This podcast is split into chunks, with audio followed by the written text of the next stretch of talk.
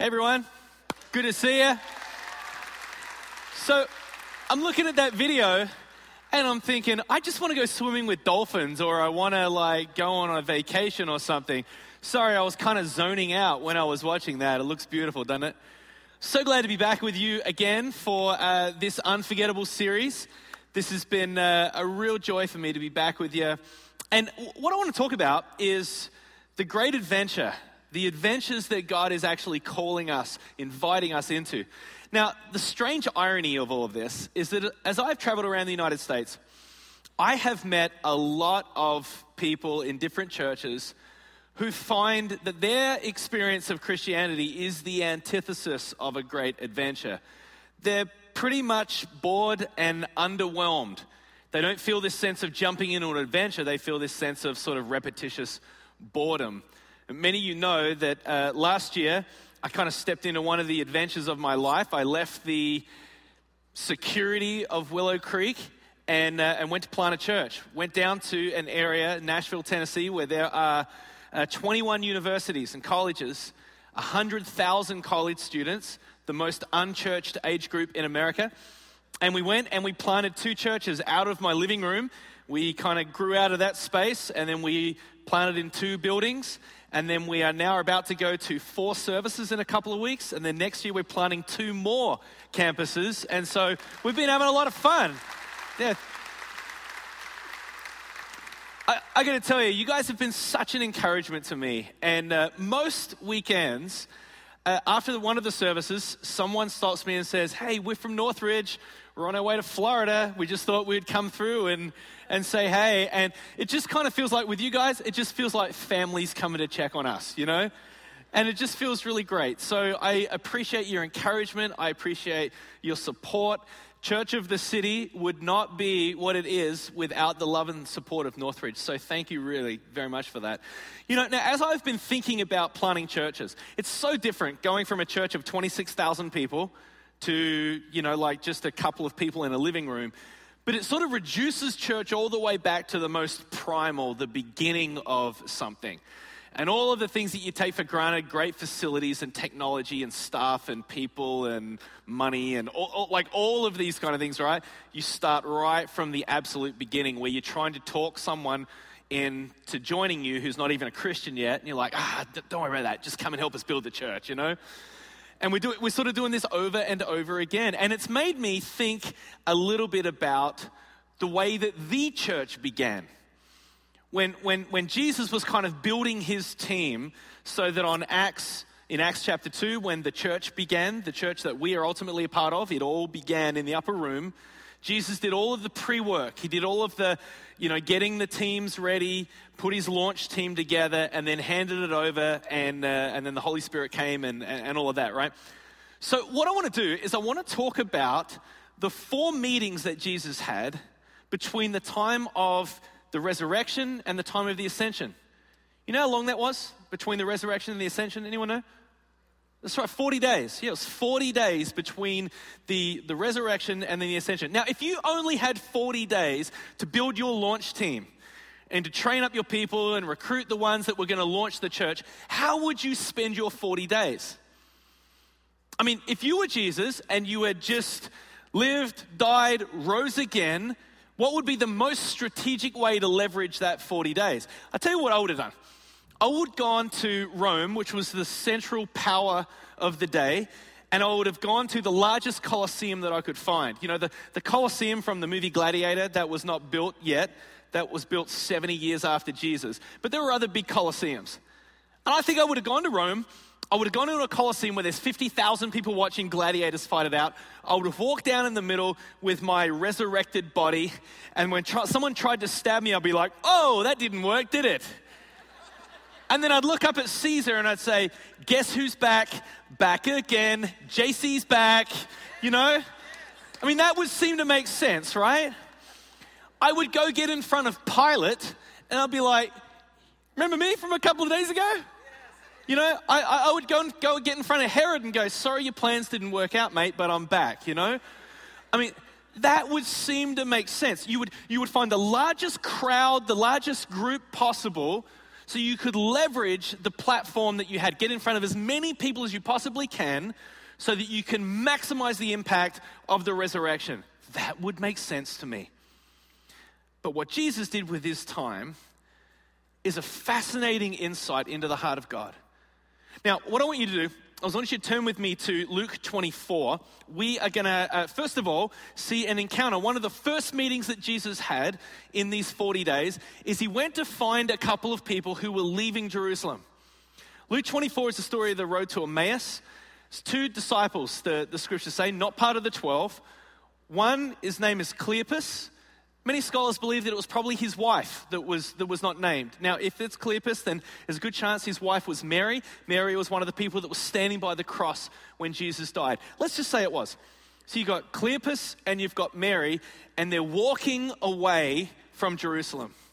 Now, they're, they're despondent, they're, they're, their heads are hanging low, and then Jesus walks up, they don't recognize it's Jesus. So the three of them are walking along, and, and Jesus says, What are you guys talking about? And they're like, you know, we're talking about what just happened in Jerusalem.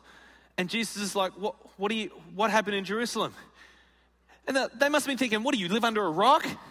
Jesus would be like, well, kind of. I had it moved and then came out, you know, but uh, not anymore at least, you know. So he's like, what things? And they're going, well, you know, like there's this all this stuff that went down in Jerusalem, and and and we thought that you know this Messiah was going to come, and and then they they shared. Let's pick it up in verse 19. They say, he, Jesus, was a prophet, powerful in word and deed before God and all the people. The chief priests and our rulers handed him over to be sentenced to death, and they crucified him.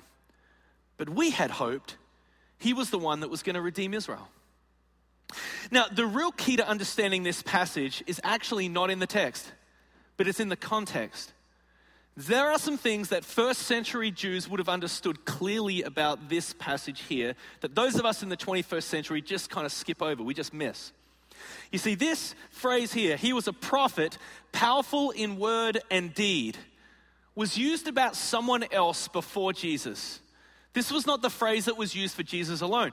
You see, a hundred years before Jesus was on earth, there was a military leader by the name of Judas Maccabeus. Now, uh, Hollywood has discussed for some time about doing a major motion picture uh, on the life of Judas Maccabeus, and at some point, I think that probably will happen. And when you see it, you'll be like, oh, yeah, I heard about that. Now, this all went down between the Old Testament and the New Testament. It is uh, recorded in a, a, bunch of books that are not part of the canon of Scripture, but they are written in the same time period. Historians look at them as being credible. There's 1st and 2nd Maccabees. This is the, the account of the Maccabean revolt. Judas Maccabeus led the Maccabean revolt. So the Jews were oppressed, and then this guy burst onto the scene. He was the son of a priest, and he managed to inspire people to overthrow and bring freedom for the Jews. Now, uh, Jews still celebrate this every single December. This is what is celebrated at Hanukkah. Hanukkah is the celebration of Judas Maccabeus leading the Maccabean revolt. Now, uh, let, me, let me show you a picture. This is kind of like a, an artist's rendering of uh, Judas Maccabeus. Now, I have not managed to find this in any uh, historical documents at this point, but I'm absolutely certain that he rode this horse, he wore a kilt, and half of his face was painted blue, right?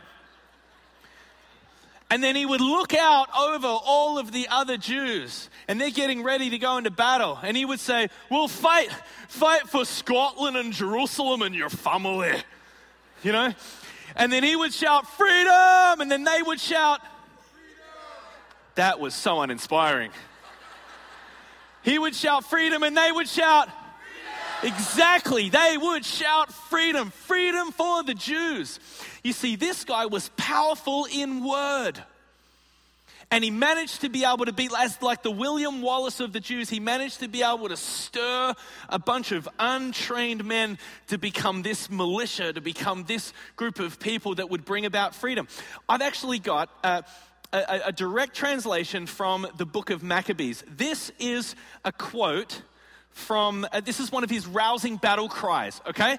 Like you just imagine this, you're getting ready to go into battle, maybe you're like going, "No, we'll run and we'll live." You know, and he's like, "No." And then he says this, "Gird yourselves and be valiant men." and be ready against the morning, that you may fight with these nations that are assembled against us to destroy us in our sanctuary. For it is better for us to die in battle than to see the evils of our nation and the holies. Nevertheless, as it shall be the will of God in heaven, so be it done. Isn't that beautiful? Isn't it? Straight, straight from the book of First Maccabees. This is the battle cry. And then afterwards, they're like, freedom! And then they all went in, and, and this was the Maccabean revolt. It brought a hundred years of freedom for the Jews, right? So this guy, Judas Maccabeus, he was known as the hammer.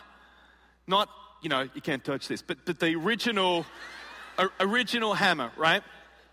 So, so he bursts onto the scene. He brings all kinds of freedom for the Jews. He's powerful in word and deed. They say he was a prophet, powerful in word and deed.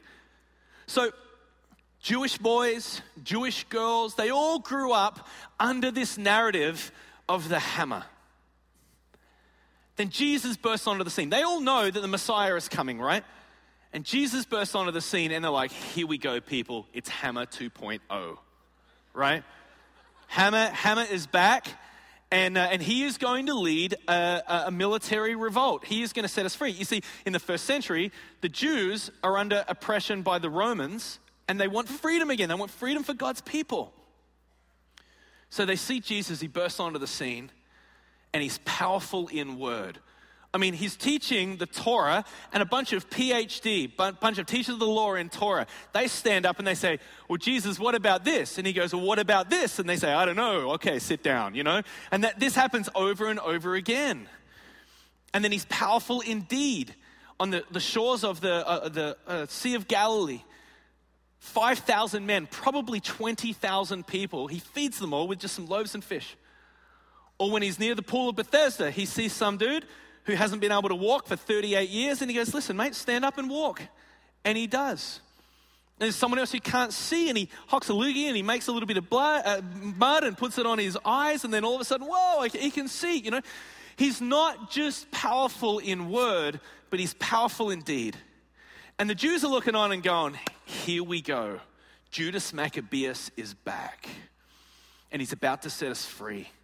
And they're watching this. They know how the narrative's going to end you know, this whole crucifixion thing, like, yeah, whatever, you just wait to see what happens when Jesus opens up a can, right? You know, like th- this is all going to happen.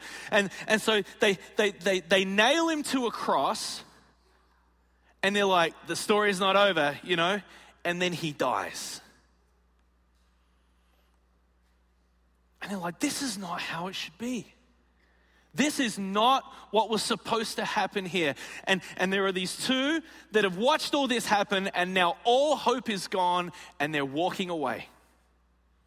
We see in these four words in, in verse 21 but we had hoped. We had hoped he was the one that was going to redeem Israel. You know what that feels like, right? When you hope for something, and then what reality is, the, the middle of that is disappointment. And these two, by, by mere virtue of walking away from Jerusalem, they were abandoning the post, they were abandoning the mission, and they were getting out of town and they were leaving. It was over. This didn't work. You know what it's like to feel disappointment? Some of you are looking around your life and you're going, This is not how I wanted things to turn out. Maybe something happened in your marriage and it ended, and you're like, This was, this was not what I wanted. Some sort of other relational complexity with your, your son or your daughter or your parents. You're like, I just wanted us to have a great relationship and we don't. It's awkward and complicated. Maybe some of you lost your job, or there's some sort of financial challenge, or your home was foreclosed on, or there's some kind of health issue that has fallen on someone that you love, and you're like, This is not what I wanted.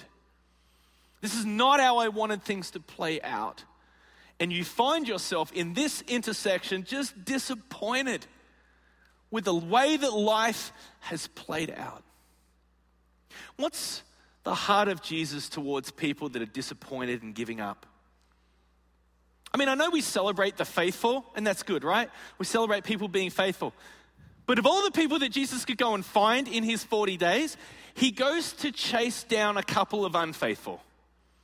He goes to chase down a couple of people who were cutting out of town and they have given up. And what a picture of the heart of God when you see two people walking away and then you see God walking away with them. Some of you are deeply discouraged and you're wondering if God is just mad at you. Here is a picture of the heart of God walking away with people who are discouraged. Now, some of you know how the story ends with, with these two. They end up getting to their home. They invite Jesus to come on in, and then they sit down. They still don't know it's Jesus. And then they say, Why don't you break the bread? Now, some historians think it's this. This is really cool, right? In the first century, everyone had long sleeves, right? And so when he sat down at the table, is it possible that when he sits down, he bends his elbows and his sleeves pull back and he breaks the bread? And this is the first time they see the scars in his hands. And it's then that they say, Jesus.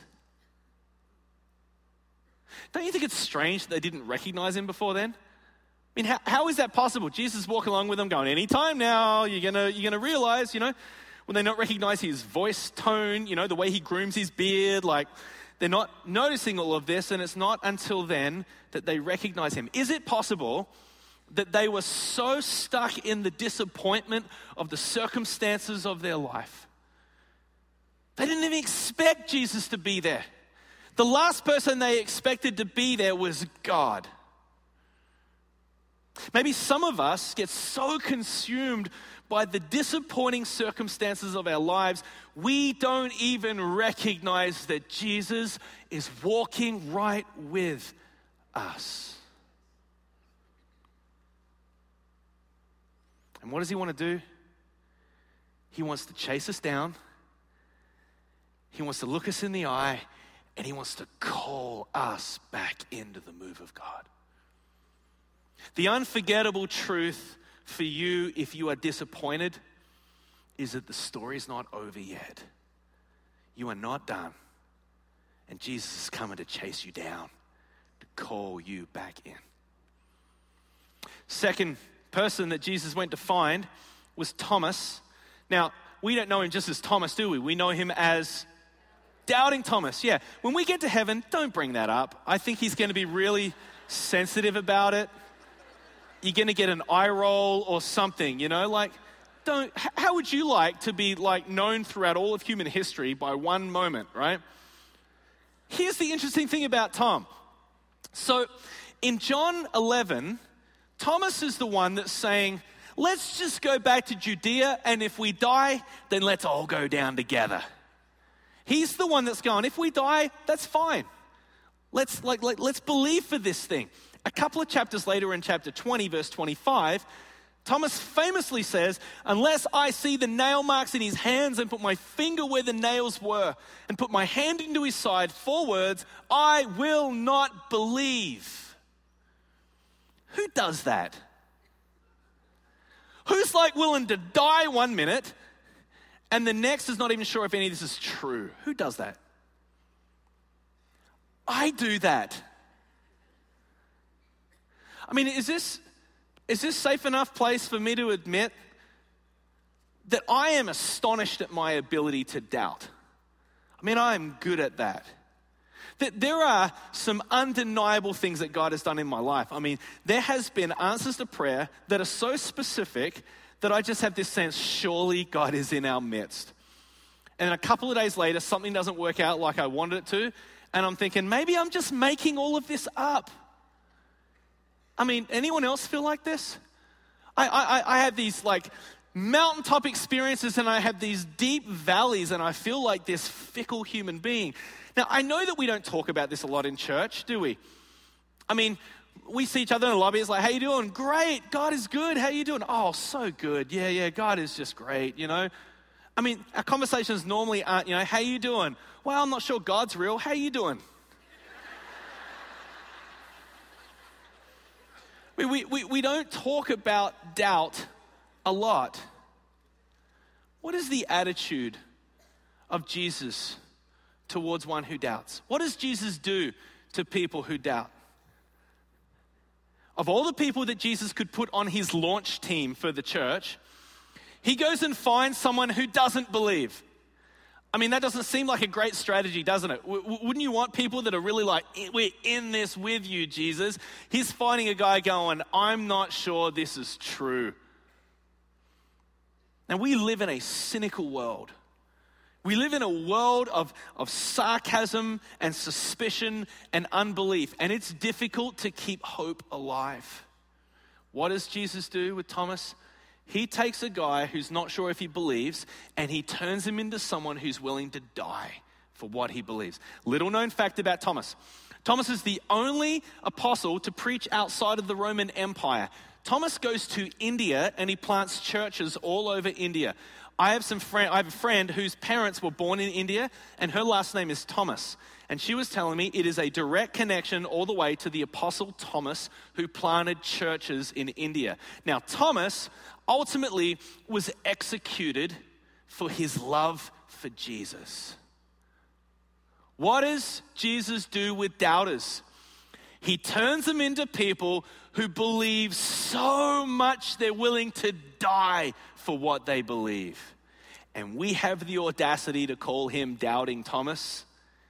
He should be Thomas the hero, Thomas the church planner, Thomas the, the pioneer, Thomas the church martyr.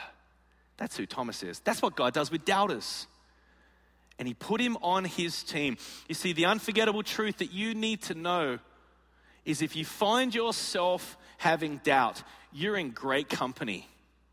One of the greatest church planners in human history was a guy who wrestled with doubt, and look at what God did through him. The third encounter that Jesus had was with Peter. Can you imagine that one? I mean, Jesus is saying, Listen, Pete, you are going to deny me three times. He goes, There's absolutely no way. I'm, I'm not going to. I, I am sure, like, I, I am absolutely in this. And then in the time of testing, in the very area that he was so confident that he would not fail in, was the very area that he did fail in. Can you imagine the level of shame that Peter felt? I mean, just on the other side of, of denying Jesus, can you imagine? He's walking away and he's feeling his soul just collapse inside of him. This is not the person that I wanted to be.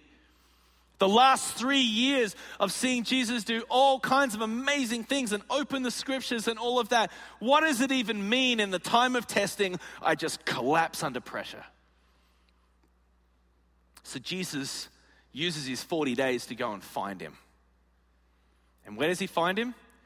He finds him back where they met fishing. Sometimes I just kind of imagine like Peter is walking back in and he looks at Jesus and they look over at the water and Peter's feeling this, yeah, I know. We walked on that water together. And my character wasn't strong enough and my convictions weren't deep enough and I failed. I can imagine Jesus just looking at Peter and Peter like looking at the ground and then he lifts his eyes and he looks into eyes of compassion. I have a friend a few years ago. Th- this guy, you need to know, this guy was the most influential person in my life spiritually in my entire teenage years. In fact, the very reason I'm a pastor is because of how he spoke to me, how he modeled it. He, the way he worshiped, the way he read the scriptures, the way he prayed, his passion for the pursuit of Jesus was so inspiring to me. I just watched him and said, I want to be like this guy. And throughout my teenage years, he had such an impact on me. Ultimately, I'm in America today because he told me, don't buy a house here, take the money and go see the world. I'd never been outside of Australia, and I took the money that I was going to use for a down payment on a house, and I went to America. I went and had a look around the rest of the world. And now I'm living in the US as a result of God speaking through this guy. A couple of years ago, I hear that he has left his wife and run off with another woman. And I'm thinking, this cannot possibly be true.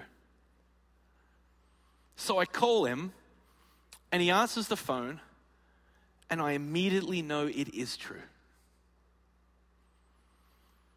And I'm talking to him, and I'm like, I, I, I can't believe this. And I could tell that he had such a sense of shame, particularly around me. I was his disciple, I was his protege. He had really poured his life into me.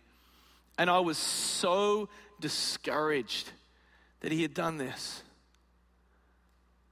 But I pulled myself together in this phone call and I said to him, Listen, man, this, this recent decisions that you have made do not negate how God has spoken through you in my life. My life has been drastically changed because of what you have done in my life, the way God has spoken through you.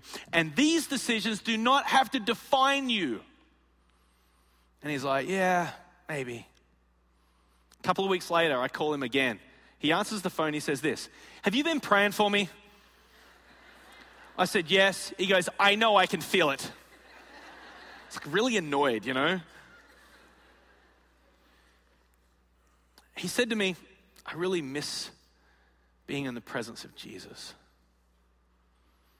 We kept talking over the course of the next several weeks. After a month or two, I called him one day and he said, I've broken off and I have gone back to my wife and we are starting to repair our marriage. So I said to him, Why don't you come see me? You and your wife come over and visit me in the, in the US. I'd just love to see you. I'd love to be with you.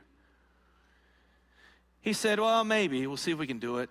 A couple of weeks later, I get an email from him saying, We want to come visit. What about these dates? thinking, That's great. So I'm thinking to myself, if he could meet anyone in America, who would I want him to meet? This is a strange thing about being an immigrant in this country is that I'm filled with wonder with America. Like I really am. Like every day I wake up going, I'm living in America. like it's it's really astonishing to me. I know you find it hard to understand because you all were born here and all that, but but I'm really astonished by it. I've I've got to meet some really incredible people. I've got to do a bunch of really amazing things. Sometimes I just feel like Forrest Gump over here. Like it's just it's just amazing to me so I start thinking to myself if, if I could have my friend from Australia meet anyone in America, who would I want him to meet? And I thought about this guy, and I'd read one of his books, and he wrote this book about how he had cheated on his wife more than 20 years ago. And then he had repented, he had reconciled back with her. He had a collection of godly people that were around him that helped him go through a, an official sort of restoration process. And since then, not only has he spoken about that issue very openly, but he is also, uh, you know, God has built an incredible platform for him to talk about leadership and the Word of God and all kinds of things. And I was just thinking about him, you know, it makes sense, right? I'm thinking, this happened to him, and look at how God is using him. I'm thinking, I would love him to meet this guy. Now, the problem is, I didn't know anything about this guy. I didn't even know if he was alive or dead, right? I just, I just read his book several years ago, knew nothing about him. A couple of days later, this is when I was in Chicago, someone emails me and says, We're having a conference at our church in a couple of weeks, and we've invited this author to come in. And would you be interested in picking him up from the airport? I'm thinking, maybe, you know. So I look at the date, and it's the exact date that my friend is over here from Australia. So I call him and I say, all right, you're not going to believe this, right? But I was just kind of going, if you could meet anyone, this is who I want you to meet. He said, What's his name? And I told him, and he goes, Oh no. He said, Yesterday, I got a book from my attorney who's a Christian by that guy. And I've been reading it, and it's been tearing me apart. And I said, Well, you're going to meet him. so he comes over, and he's in my car and we pick up this guy. And like few times that I can remember in my life, I just felt like time just stood still. And there was this encounter between these two men who looked at each other, painfully acquainted with their own ability to fail. And he looks at my friend and he says, Story's not over, man. God is not done with you yet. And I thought, what a picture of the grace and the kindness of God. What a picture of a trophy of God's goodness that He takes broken people and He uses them to build the kingdom. So we, this, this meeting, and I'm just driving my car going, mm, you know, like listening to the whole thing. And then we drop him off, and then we go out to Starbucks, and I'm looking at my friend, and I said, Do you know what just happened? I said, God is so committed to you understanding that He has plans and purposes and things that He wants to do with your life. He's so committed to this that He's taken someone from the other side of the world, from another continent, and He's organized a meeting for these two people to come together so that He could say to you, I am not done with you yet.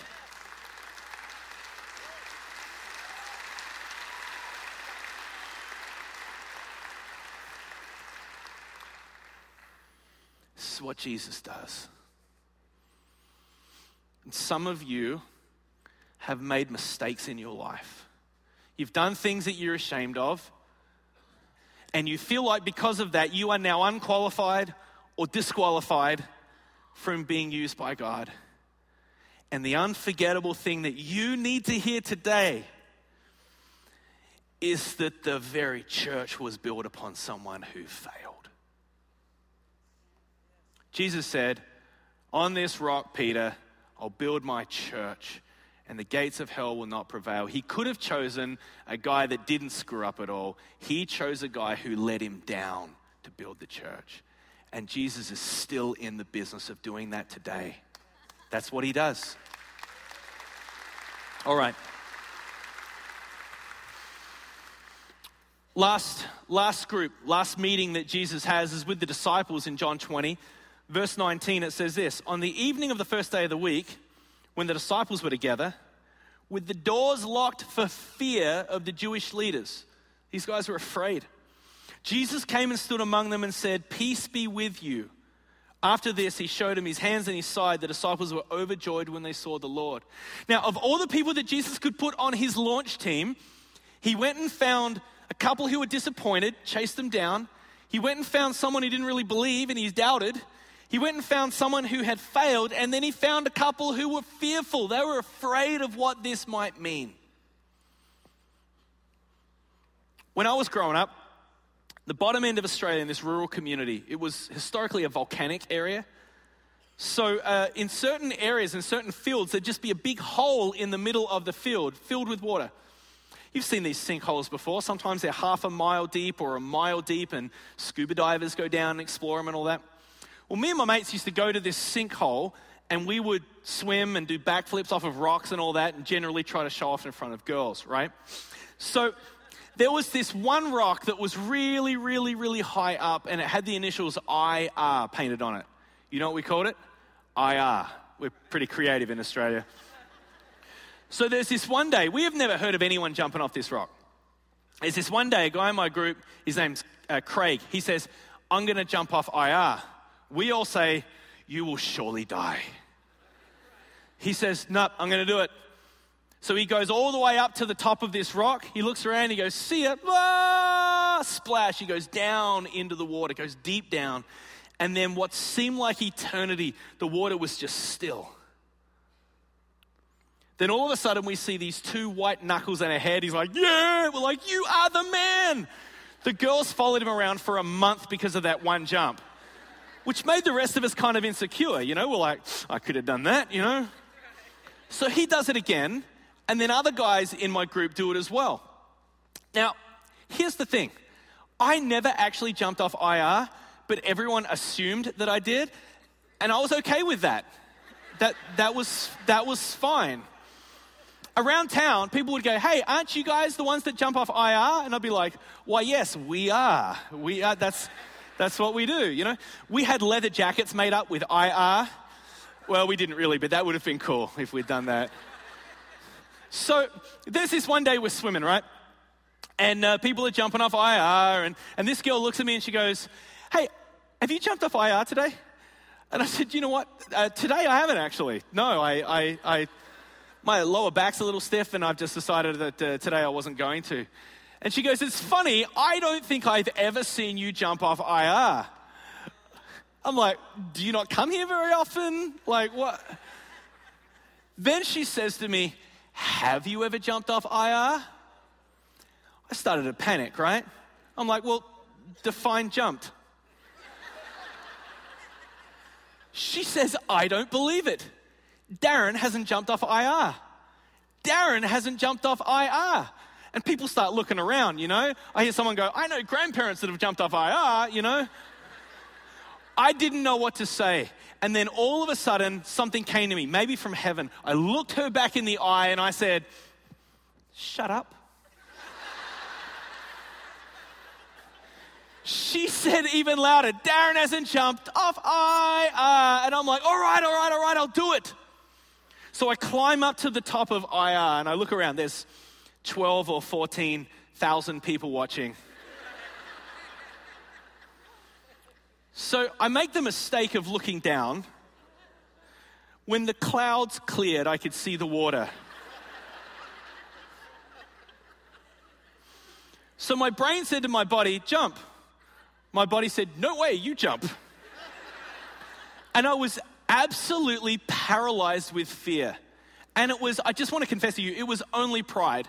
It was only pride because a hush came across the crowd and a six year old girl goes, Just jump, you wuss. so then I just jump.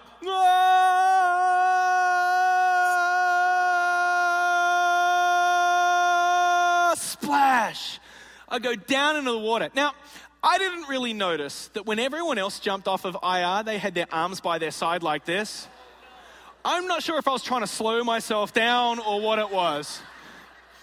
But when I hit the water, it made this smack sound. So instead of everyone saying, cool, they said, ooh. and I come up out of the water, and my arms are all red, right? And they're like, did that hurt? I said, no. They said, Look at your arms. I said, That's sunburn. But you know what? I jumped off IR. Yes, I did. Let it be known among the nations that I jumped off IR. And some of us are standing on the edge of what God is calling us to do, and we're afraid. Some of us are standing on the edge and we feel as though the disappointments in our lives and the things that have gone down, which are not what we hoped, are preventing us from jumping. Some of us, our doubt is paralyzing us. Some of us, our failures, the things that we have done, the choices that we have made, make us feel like God cannot use us. Some of us are just afraid of what this could cost us. Sometimes people say to me, What is giving your life to Jesus like? What is it like to put your faith in God? I always say it's a little like jumping. It's a little like throwing yourself into the arms of Jesus and trusting Him, trusting Him for your salvation, trusting Him for your future, trusting Him for the provision, trusting Him for your life. And some of you have never done that. And maybe today would be the day where you would say, you know what? There's a lot of things that have been leading up to this, but today is my day to jump.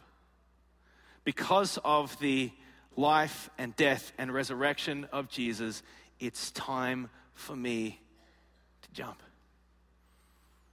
We're going to pray in just a moment and uh, give you an opportunity in the stillness of this moment just to be just to be saying god i want to jump i want to give my life to you now others of you find yourself resonating with the disappointment the unforgettable truth i got to give you is that the story's not over some of you find yourself wrestling with doubt god wants to take your doubt and replace it with belief and replace it with hope if you doubt, you are in good company. Jesus uses people who doubt. If you have failed and you carry a level of shame with you because of something that you see as big or something that is small, whatever it is, God uses people who have failed and who have made mistakes, and He puts His grace and His kindness as trophies on display. Some of you find yourself afraid, and God wants to give you courage. You see, the way that this all closes in, in John 20, verse 21, is Jesus says this Peace be with you. As the Father has sent me, I'm sending you. And with that, he breathed on them and said, Receive the Holy Spirit. Now, we're going to close by, I, I just want to pray. I want to pray that we would receive the Holy Spirit. I want to pray that God would send us. And if you find yourself in a season in your life, and I'm going to tell you that, that in seasons of my life, I've been in every one of these four, sometimes multiple of them. But if that is you, if you find yourself in a season of disappointment or doubt or failure or fear, I want to just invite you to stand and I want to pray that God would fill you with the Spirit. So let's stand if that's you in any of those categories.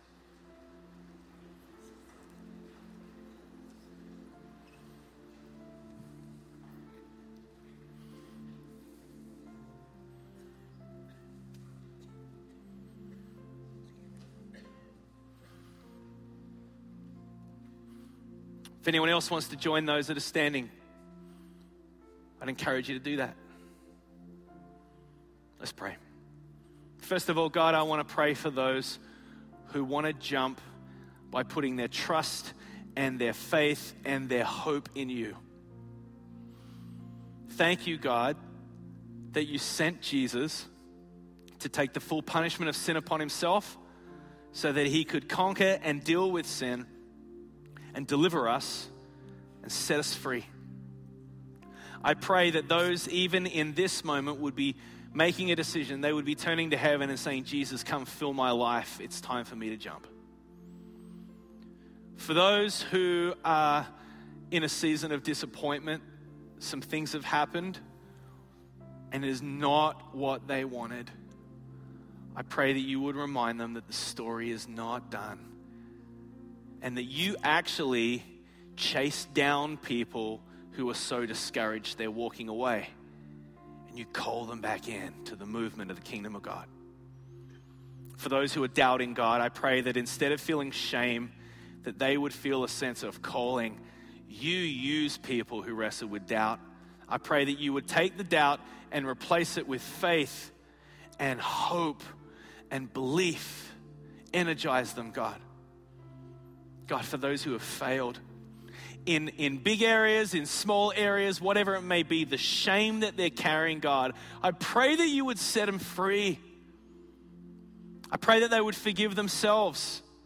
I pray that they would not have this sense of feeling like second class Christians because of certain things that they've done, but that they would remember that you use people who have made mistakes and who have failed. In fact, you put them on display for those who are afraid, God, of what this may cost them, I pray that you may fill them with courage, and as they're standing on the edge, God, that they may indeed jump.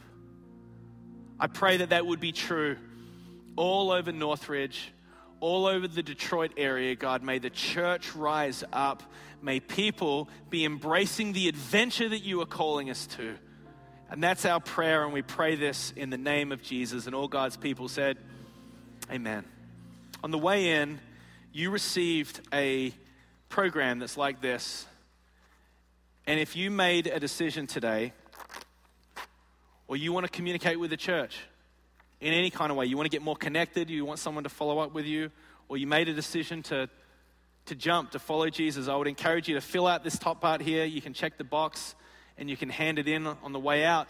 Or if you're watching online, you can. Uh, follow up with the instructions that are online there as well, and someone from Northridge will, will follow up with you. Uh, thanks so much for having me. It has been an absolute joy to be with you. God is calling us to a great adventure. Let's jump into it. Thank you.